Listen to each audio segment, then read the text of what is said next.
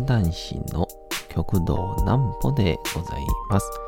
皆様3月の10日も大変にお疲れ様でございました。お休みの準備をされる方、もう寝るよという方、そんな方々の寝るをともに寝落ちをしていただこうという講談師、極道南歩の南歩ちゃんのおやすみラジオ。このラジオは毎週月曜日から金曜日の21時から音声アプリサウンドクラウド、Spotify、Amazon Music、ポッドキャストにて配信をされております。皆様からのお便りもお待ちしております。お便りは極道南歩公式ホームページのおやすみラジオ特設ページから送ることができます。内容は何でも結構です。ねえねえ聞いてよなんぽちゃんから始まる皆様の日々の出来事や思っていることなどを送ってください。ご希望の方にはなんぽちゃんグッズプレゼントいたしますので、住所、お名前、お忘れなくと。えー、いうことで、昨日はなんか、えらくサービスの話になっちゃったんですけど、えー、あの流れは本来、東京に行くよって言って、あの、東京に行ってからの話をね、する予定やったんですけど、あの、まさかの、サービスと責任みたいな話になってしまいまして、えー、大変反省しております。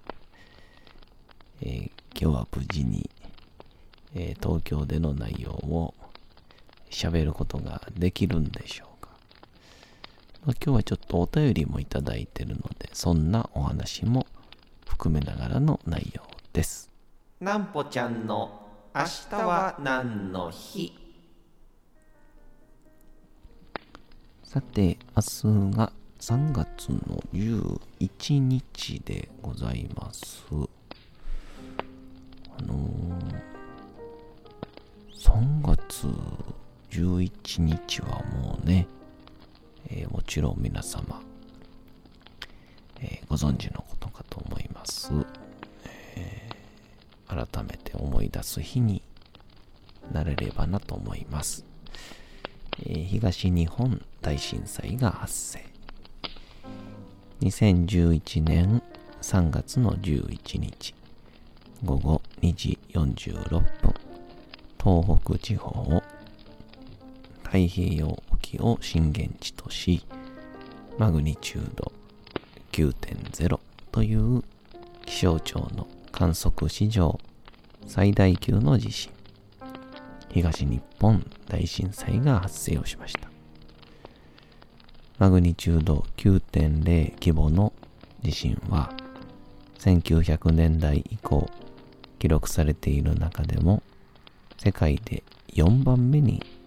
大きい規模の大災害で岩手県、宮城県、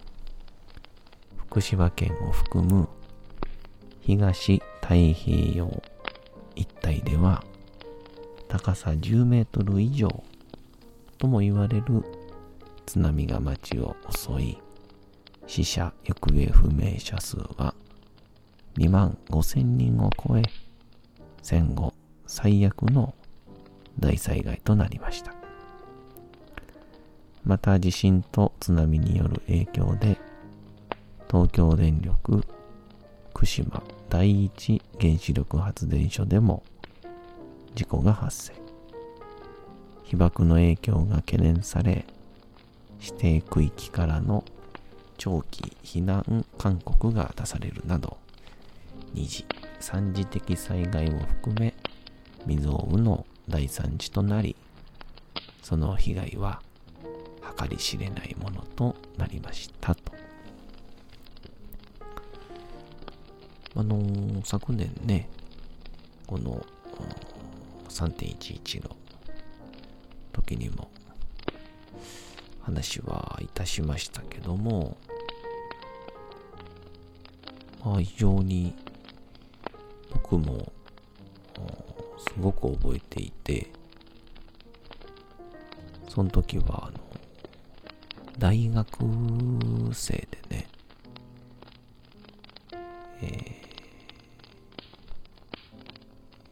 1年生でしたかね。いよいよ、そこから、えー、入学式かなを運営する団体に入っていて、その時は。で、みんなで、ちょっと大きめのところで、打ち合わせをしてたら、揺れて壁にかけてあった絵画が、うわー揺れ始めて。これはまずいってなって、一旦揺れが収まるまで待って、外に出たら、僕は八王子の創価大学でしたから、山なんですよね。うわー揺れてて。地面が波打ってて、えー、今でも忘れないです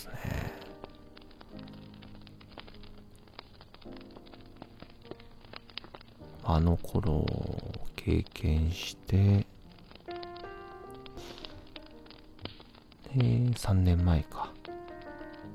東北の被災地を見なくちゃと思って、初めて行って、現地の人の話も聞いて、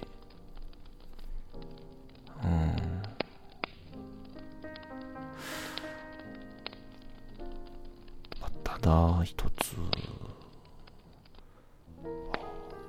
今すぐに僕にできることはないなぁと痛感しましたね。うん。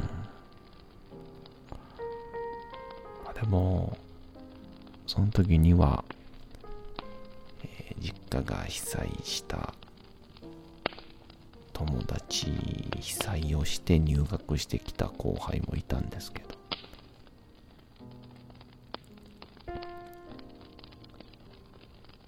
本当にみんな。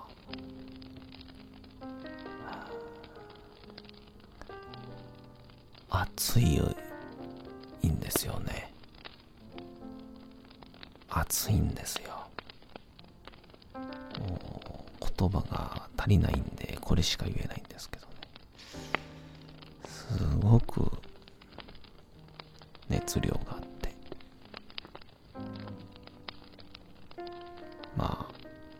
災のおかげでっていうのは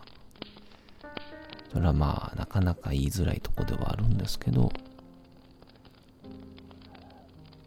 それをきっかけに自分自身の突き進む道が見つかったっていうメンバーもたくさんいてああこれがいわゆる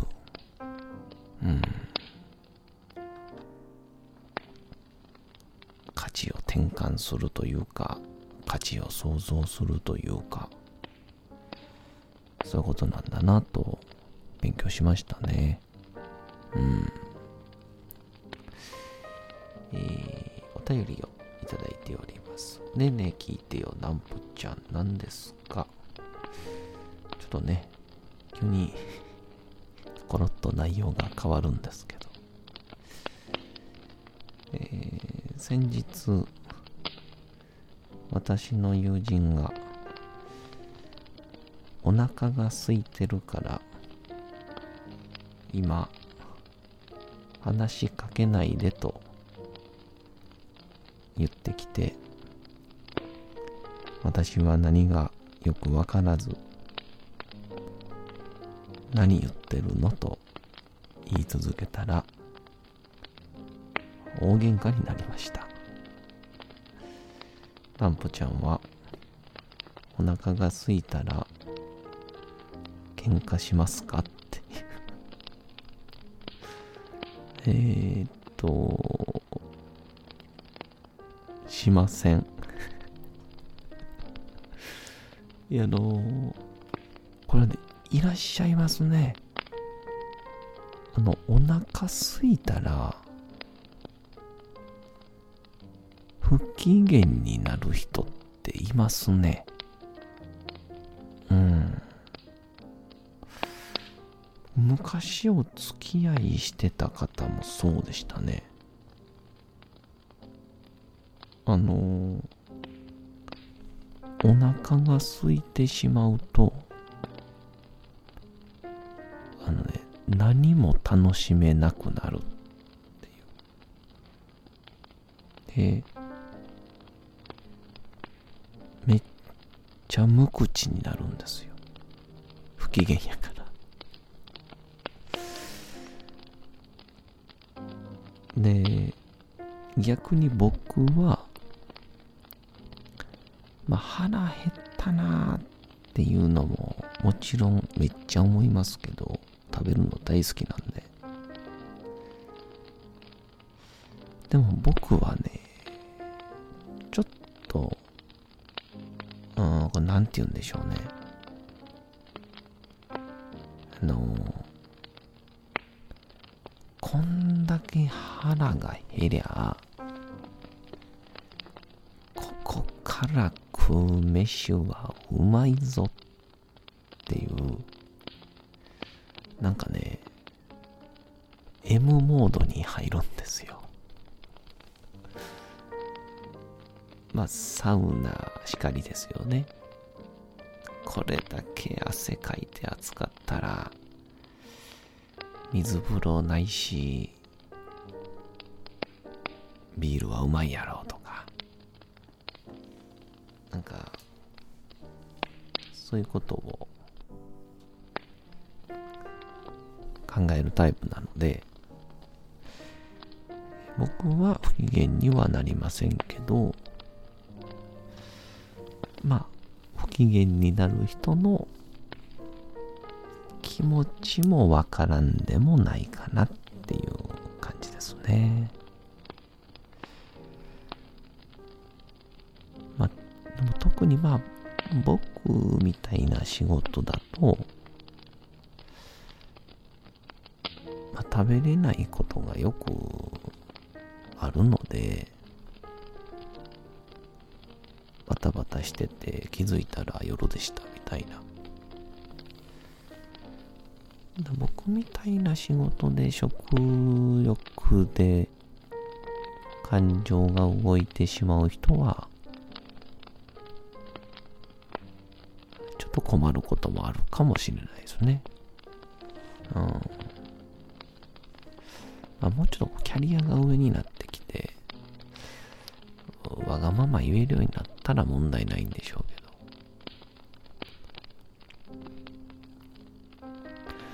えー、なんでぜひとも、その人には、えー、チョコチップのスティックパンの10本入りを、えー、常備さしといてください。はい。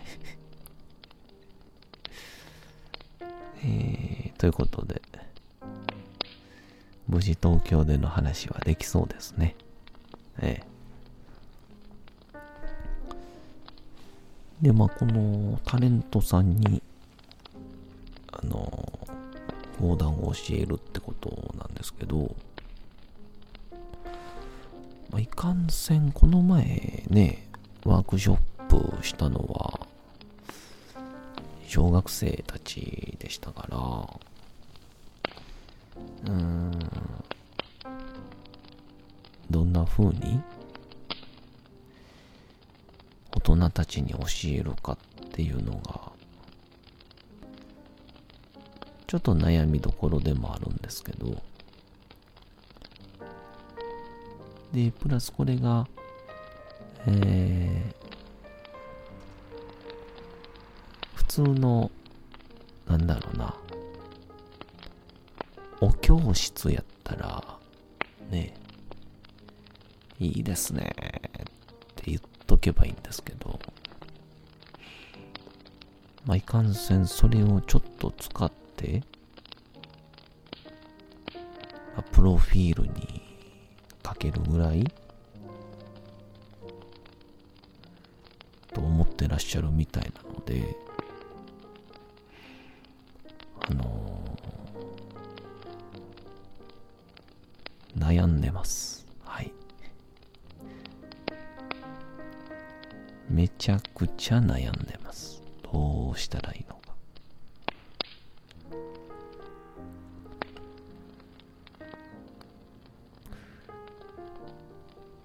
まあ、あのよくこの三方ヶ原軍記とか、えー、宇治川の湖水渡りとか、宇治川の一番渡り、とかを、まあ、あとは、こう、武将が出てくる時の工場とかですかね。あの真田幸村が登場する時のはるかにこだまいたしてまいりましたのは馬足のごと右のゴーツでは赤糸左のゴーツでは白糸源平落とし分けの鎧を一着なし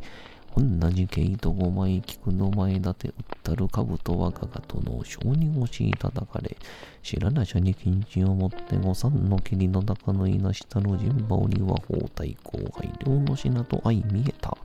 両肩にかけられ小牧の影と名付けたる名馬に落ちまたがりたりしゅのりの槍を箱脇に買い込みまして馬を飛ばしてまいりましたのは先の新州小さかた氷上田の城主真田左衛門之助重野幸村みたいな。このまあ息が苦しくて苦しくてそれでも出すっていうところに自分自身のこの講談独特の口調が生まれてくるらしいので、えーまあ、今回女性と男性が両方あるみたいなので、えー、その女性は女性らしさを輝かせれるように。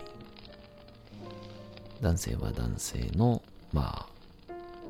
キャラクターとか人を活かせられるように。まあ、できたらいいなと思ってるんですけど。で、そこで、尺台を持っていくか悩んでる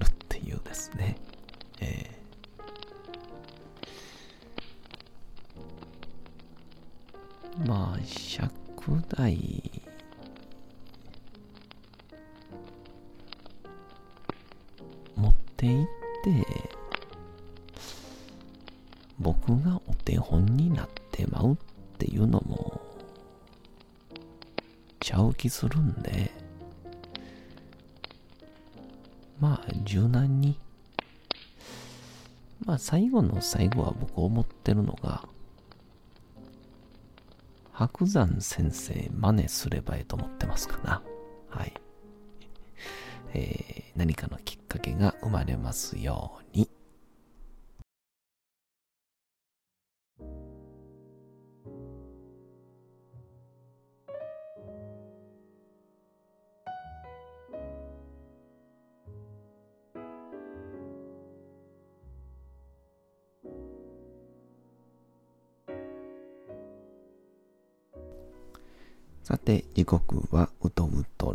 読会の時間となりました。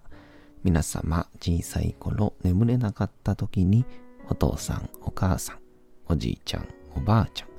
お世話になっている方に本を読んでもらった思いではないでしょうか。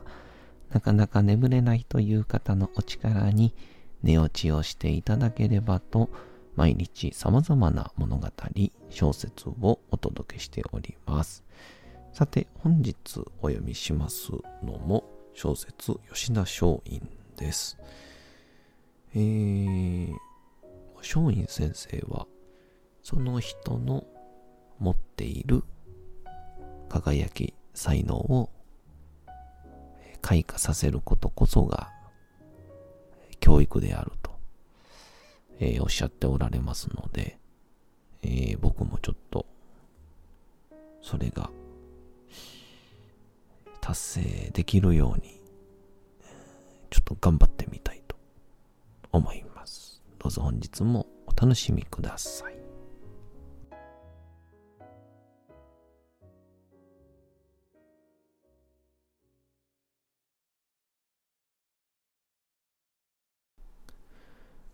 小説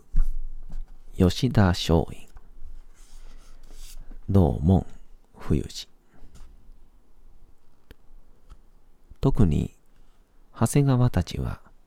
正山を憎んでいた。虎の意を狩る狐目ろくな学識もないくせに藩校をはじめ松代藩をいいように引きずり回した。おかげで松代藩は貧乏藩になってしまった。と恨んでいたから、正山攻撃の絶好の機会だとばかりに、標的を佐久間正山一人に絞り込んだのである。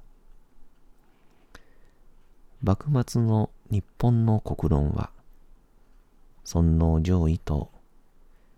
砂漠開国論の二つに分かれた。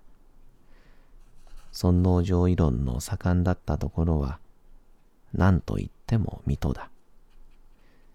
徳川家康の十一男頼房が初代藩主に命ぜられた、いわゆる御三家の一つである、水戸徳川家が支配をしていた。そして尊王攘夷論の総本山と言われたのが藩主徳川成明である。水戸徳川家は、二代目の光国が、大日本史という膨大な歴史書を編纂したために、この大日本史の底を貫く考え方がそのまま水戸学となって、幕末の日本各地の若者たちの息を高めさせた。大日本史は、三国の時代から研鑽が始まって、明治39年になって完成するという、実に巨大な歴史書だ。だがこんなことを言うと叱られるかもしれないが、一体今、どれだけの人がこの大日本史を読んでいることであろう。大日本史といえば、その特色として、南朝を天皇家の政党としたということや、そのために足利尊氏を逆賊とし、楠木正成たちを中心としたということが言われている。だがこれはほとんどが言い伝えであって、そういう説を信ずる人々すべてが大日本史をこまめに紐解いて、なるほどとうなずいていたわけではあるまい。大体、大日本史という歴史書は、今の書店でもほとんど売っていない。大日本史という虚像が、そのまま言い伝えとして残っている。幕末の志士たちもおそらくそうであったに違いない。この大日本史を藤田東子たちが伝えられてきた水戸学の中にエキスとして混入をしたので、そのエキスの部分を若者たちが取り出して、それぞれ息を高めたのだ。